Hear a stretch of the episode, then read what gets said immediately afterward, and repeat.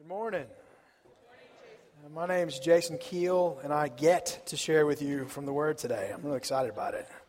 Um, yay! Thank you. All right. Oh, someone's happy about it besides me. That's good. Um, well, you know that guy we're going to celebrate his birthday next week? What's his name? Jesus, that's right. No, it's not Joe. It's Jesus. Yeah. Uh, you know, he, that's right. You know, he, uh, he grew, he's God. That, you know, that's pretty cool. But he also grew up to be a pretty amazing teacher.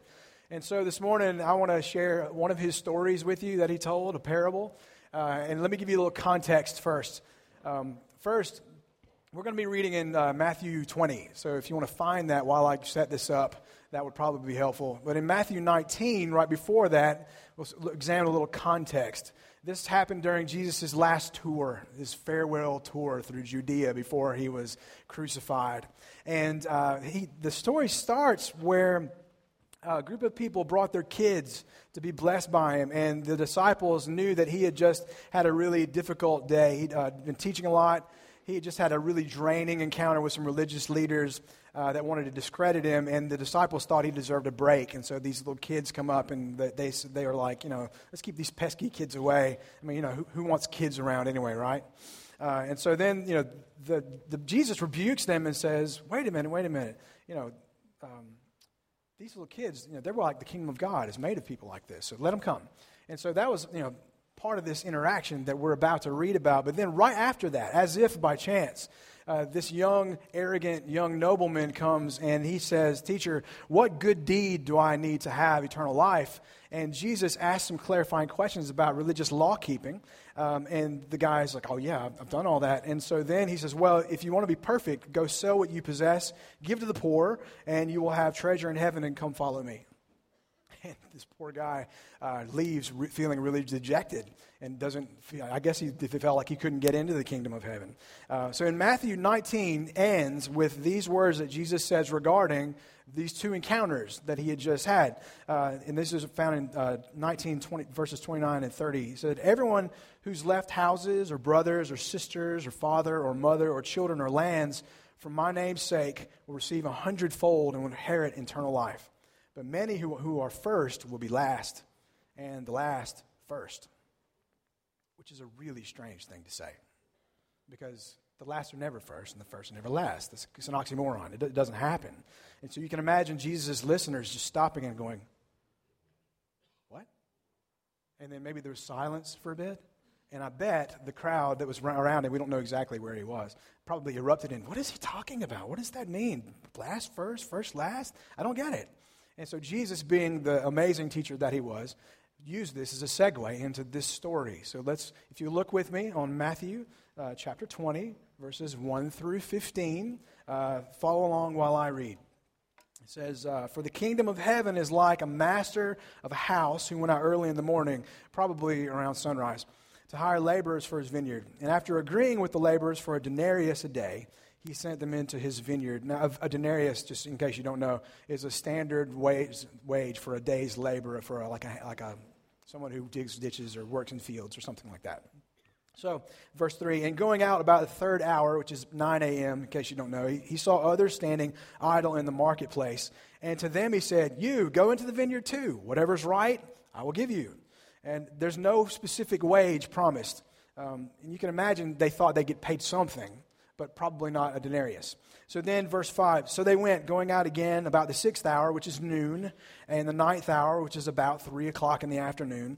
And he did the same. And about the eleventh hour, which is 5 p.m., he went out and found others standing, and he said to them, Why, don't you sta- why do you stand here all idle all day?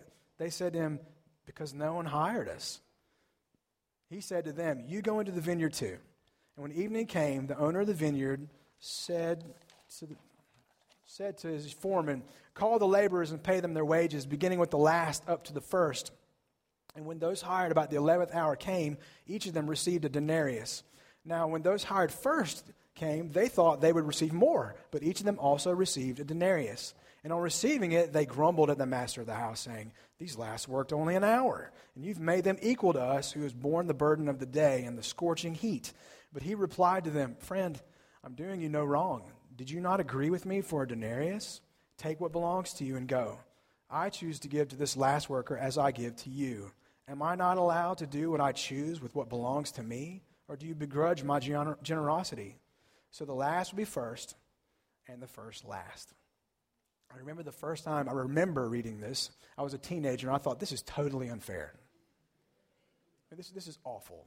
I mean, you know, I don't know if any of you teens have brothers and sisters, but I, I bet the words come out of your mouth quite often. That's not fair. And now that I'm a father, I'm on the other end. I get to hear that, I'm like, uh, okay, yeah, maybe I don't know, but just do it anyway. uh, and so, and, but I, the first time, even now, it sort of grates on me. I don't, I don't understand. What's Jesus trying to say? And since then, I think I've come to, to understand that what he's actually doing is he's explaining his, his first statement. The first will be last, and the last will be first. That's what the whole story is about. He's, he's illustrating it. So, first, um, here's what, some things we need to understand. Number one, God is not seeking workers for his kingdom based on any merit that they have. All right? He's not, it's not like he has a job description like most jobs do. All right, he, he's not in. He's not on LinkedIn. For those of you who are on LinkedIn, put your post your, your resumes and stuff. God's not looking at that stuff. Um, notice how he goes out to the square in the town to find the laborers, um, and then uh, notice how the, there's different kinds of people that he goes and he recruits on purpose. So first, the owner goes out and he gets there around sunrise, and there are the go-getters. All right, now this, in this crowd right here, I know quite a few of you, and most of you are go getters. All right? You get to work early and you stay late. The boss really likes you. You get all of your work done on time. In fact, some of you are such go getters that now you are the boss. And your boss in back in America or wherever you're from has sent you to be other people's bosses. All right, so I, am one of these people too. I mean, just, let's, just, let's just get her done. All right? And then I want to earn my wage and I want to do better than it. I'm, I'm with you. I know a lot of you are like that too. God wants you in his kingdom. That's why he went out. God, by the way, is the owner of the vineyard. God goes out, the owner of the vineyard goes out, he recruits these people. He wants them in his, in his uh, vineyard, but it's not for the reason that they think that he wants. Second, at 9 a.m., he goes back out to recruit what I call the latecomers. All right? Now, some of you are also latecomers. All right? The latecomers are the people who get to work on time or maybe about five minutes late. They count the hours until it's 5 o'clock and it's ready to go home. And then they go home and they're there for a paycheck. That's why they came. Right? They're not there because they love it, and they're not there because you know they've got other things they love, and that's fine. But that's who, this, who these people are. And so, but guess what? The owner of the vineyard, he wants them too. He goes out specifically at nine o'clock, knowing they're going to be there, and he invites them to come. There's another group the owner's not satisfied, and he wants to go get this other group. He heads out to recruit what I call the part timers. All right, and these guys show up at noon. All right, they're there at noon. They're hanging out the hottest part of the day, and the owner goes out and he finds the part timers. And you know, you know these guys. These are the people who play, stay up till two o'clock in the morning playing video games. All right. Uh, they're, they're the ones who are, you know, they, they want to, to earn just enough money to be able to play and have a good time and hang out with their friends. All right? And some of you are those guys too. I have been that person before, so I relate. And it's, you know, why, why work any harder when you don't like your job? Let's just go do it and get enough money, we'll take care of our basic needs, and I'm fine. But guess what? The owner of the vineyard, he wants latecomers. All right? He wants latecomers. He wants them to come in and work in his vineyard. Then he is still unsatisfied. So he heads back out at 3 o'clock in the afternoon to recruit more workers. And I think these are the bad guys. These are the bad boys, you know, the bad girls, the ones who stay out all night partying, the people who have addictions, the people who have alternative lifestyles that no one else likes. These are the people who you kind of go, no, no one would ever want to hire these people. They would make bad employees. And yet he goes back out at 3 o'clock because they've crawled out of bed. There's, there's, there's old stale milk in the fridge. There's no food in the house. I guess I got to go earn a little money so that I can keep my habit going, so that I can do what I need to do so I won't die. And they show up hoping maybe somebody will be there to hire me. And guess what he does? He goes right back out to them and he, say, he says, Come on, let's go work. So then there's one more group. The owner is still not satisfied With, there's not enough workers in his kingdom. So he goes back out at 5 o'clock, which is one hour until quitting time. And when he gets there, there's one last group in there. I call them the rejects. The reason I call them the rejects is because of what they say when he gets there. He says, Why have you been standing around here all day? And they say, Because no one else would hire us. So these are people no, no one actually, they don't want. No one wants them. Uh, there's no reason given. I'm kind of making up the reasons anyway, right? but th- these people have actually been standing there all day long, and no one invited them to come. Um, maybe they're too broken. Maybe they have a physical something that's wrong with them. Maybe they're, they're not as smart as everybody else. They don't know. But they've taken a chance, and they went back out there at 5 o'clock, hoping someone would come and invite them to, so they can work just a little bit, find a little fulfillment in life, provide for some of their needs. But God, the owner, wants the rejects to. And he invites them into his kingdom, into his vineyard to work.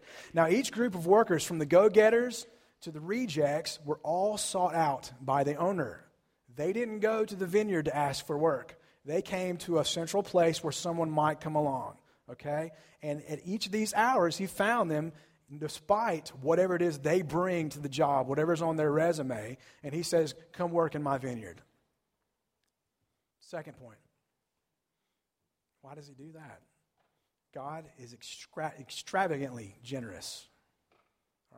First off, he shows the generosity by going out to find them, even the rejects and everybody else who came along. But notice how the owner pays everyone, but he's very generous with the last four groups of the five that came to work for him. He pays them far more than they deserved and even more and more and more as the day goes on. So uh, the later they come, the more generous he is. In fact, the last group earns somewhere around four or five times what they would expect to earn. Uh, and if they take into account the same, if they had come at, at dawn with the other guys. And this brings us to the last point. Not only is God extravagantly generous, he is fair and radically graceful. I think he is fair. And here's why. Because I was confused, and so I had to go to the dictionary and go, what does fair mean? All right, what, what exactly does fair mean? I had a definition in my mind of what it means, but here's what how uh, the dictionary uh, uh, says it. It says free from bias, dishonesty, and injustice. Yeah, that's right. It doesn't mean equal at all. Uh, God is free from bias, dishonesty, dishonesty, and justice, and so is the owner. Um, he contracted with the go-getters for a day's wage, and what did they get at the end of the day? They got a day's wage, just like he said.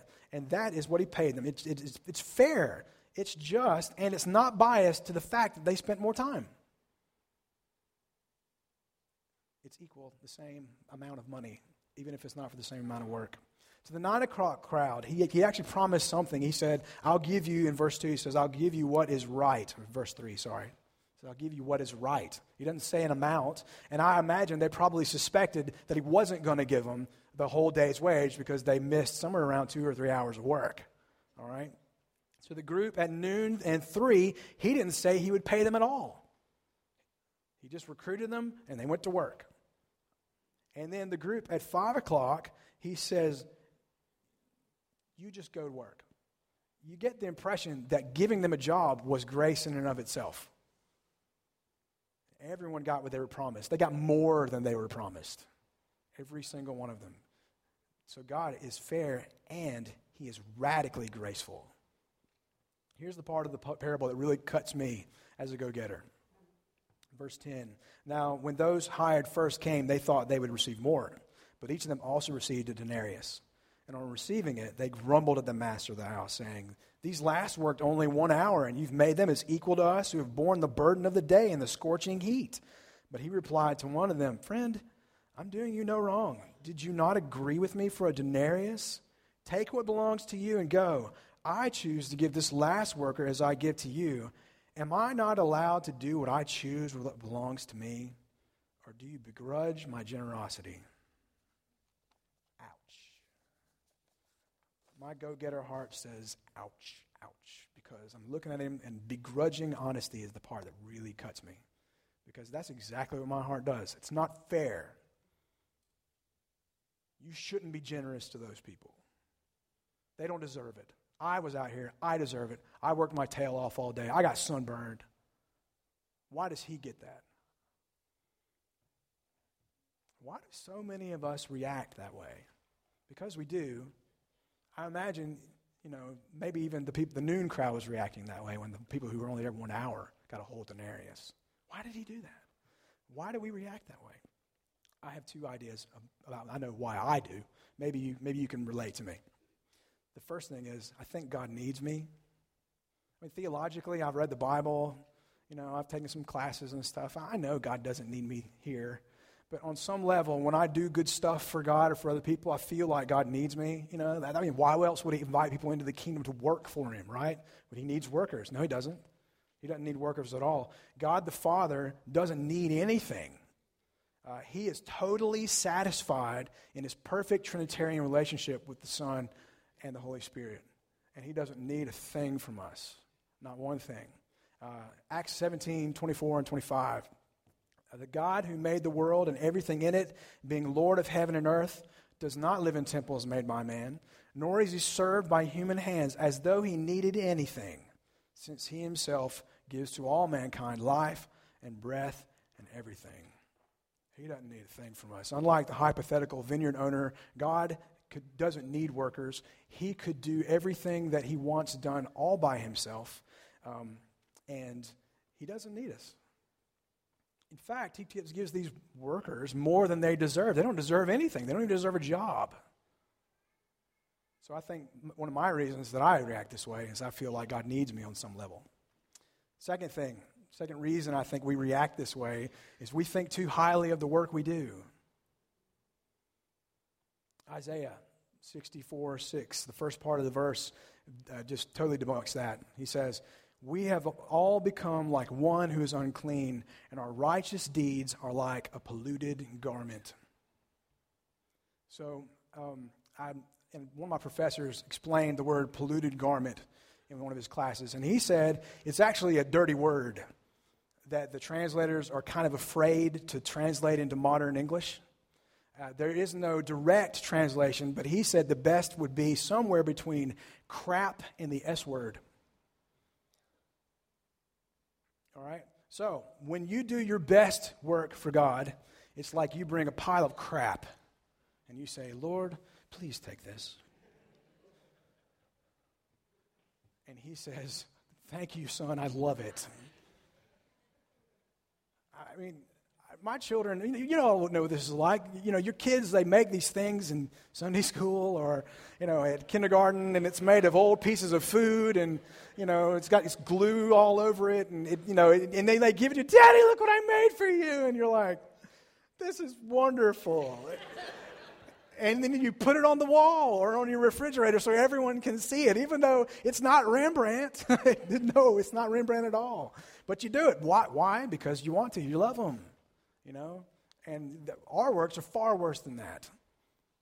Um, you know, I, I, had to look a little further because that's, that's just a really strange idea for us, you know, that, that our works are like, like, like poop to God. So I looked a little further and I found Romans 3, uh, in verses 10 through 18, it talks about our nature, because our nature is where our, our, our, good works come from, right? This is where we dredge this stuff up to give to God, and this is the best we have. But look at what our heart is like before Christ comes and saves us, and He's making us different than this was now. Romans 3 10 through 18. As it's written, none is righteous, no, not one. No one understands, no one seeks for God. All have turned aside. Together they've become worthless. No one does good, not even one. Their throat is an open grave. They use their tongues to deceive. The venom of asps is under their lips. Their mouth is full of curses and bitterness. Uh, their feet are swift to shed blood. In their paths are ruin and misery. And the way of peace they have not known. There is no fear of God before their eyes. Now, that describes what we are before Christ redeems us and brings us into his family and changes our stony heart into a heart of flesh. But the rest of our Christian lives is the Holy Spirit taking that stuff and molding it into something that's beautiful and valuable, right? But we still have vestiges of that stuff that's clinging to us as we move along and as we grow into what we are becoming, children of God. And I just want to, you know, let, let the force of those words just rest on your heart for a minute.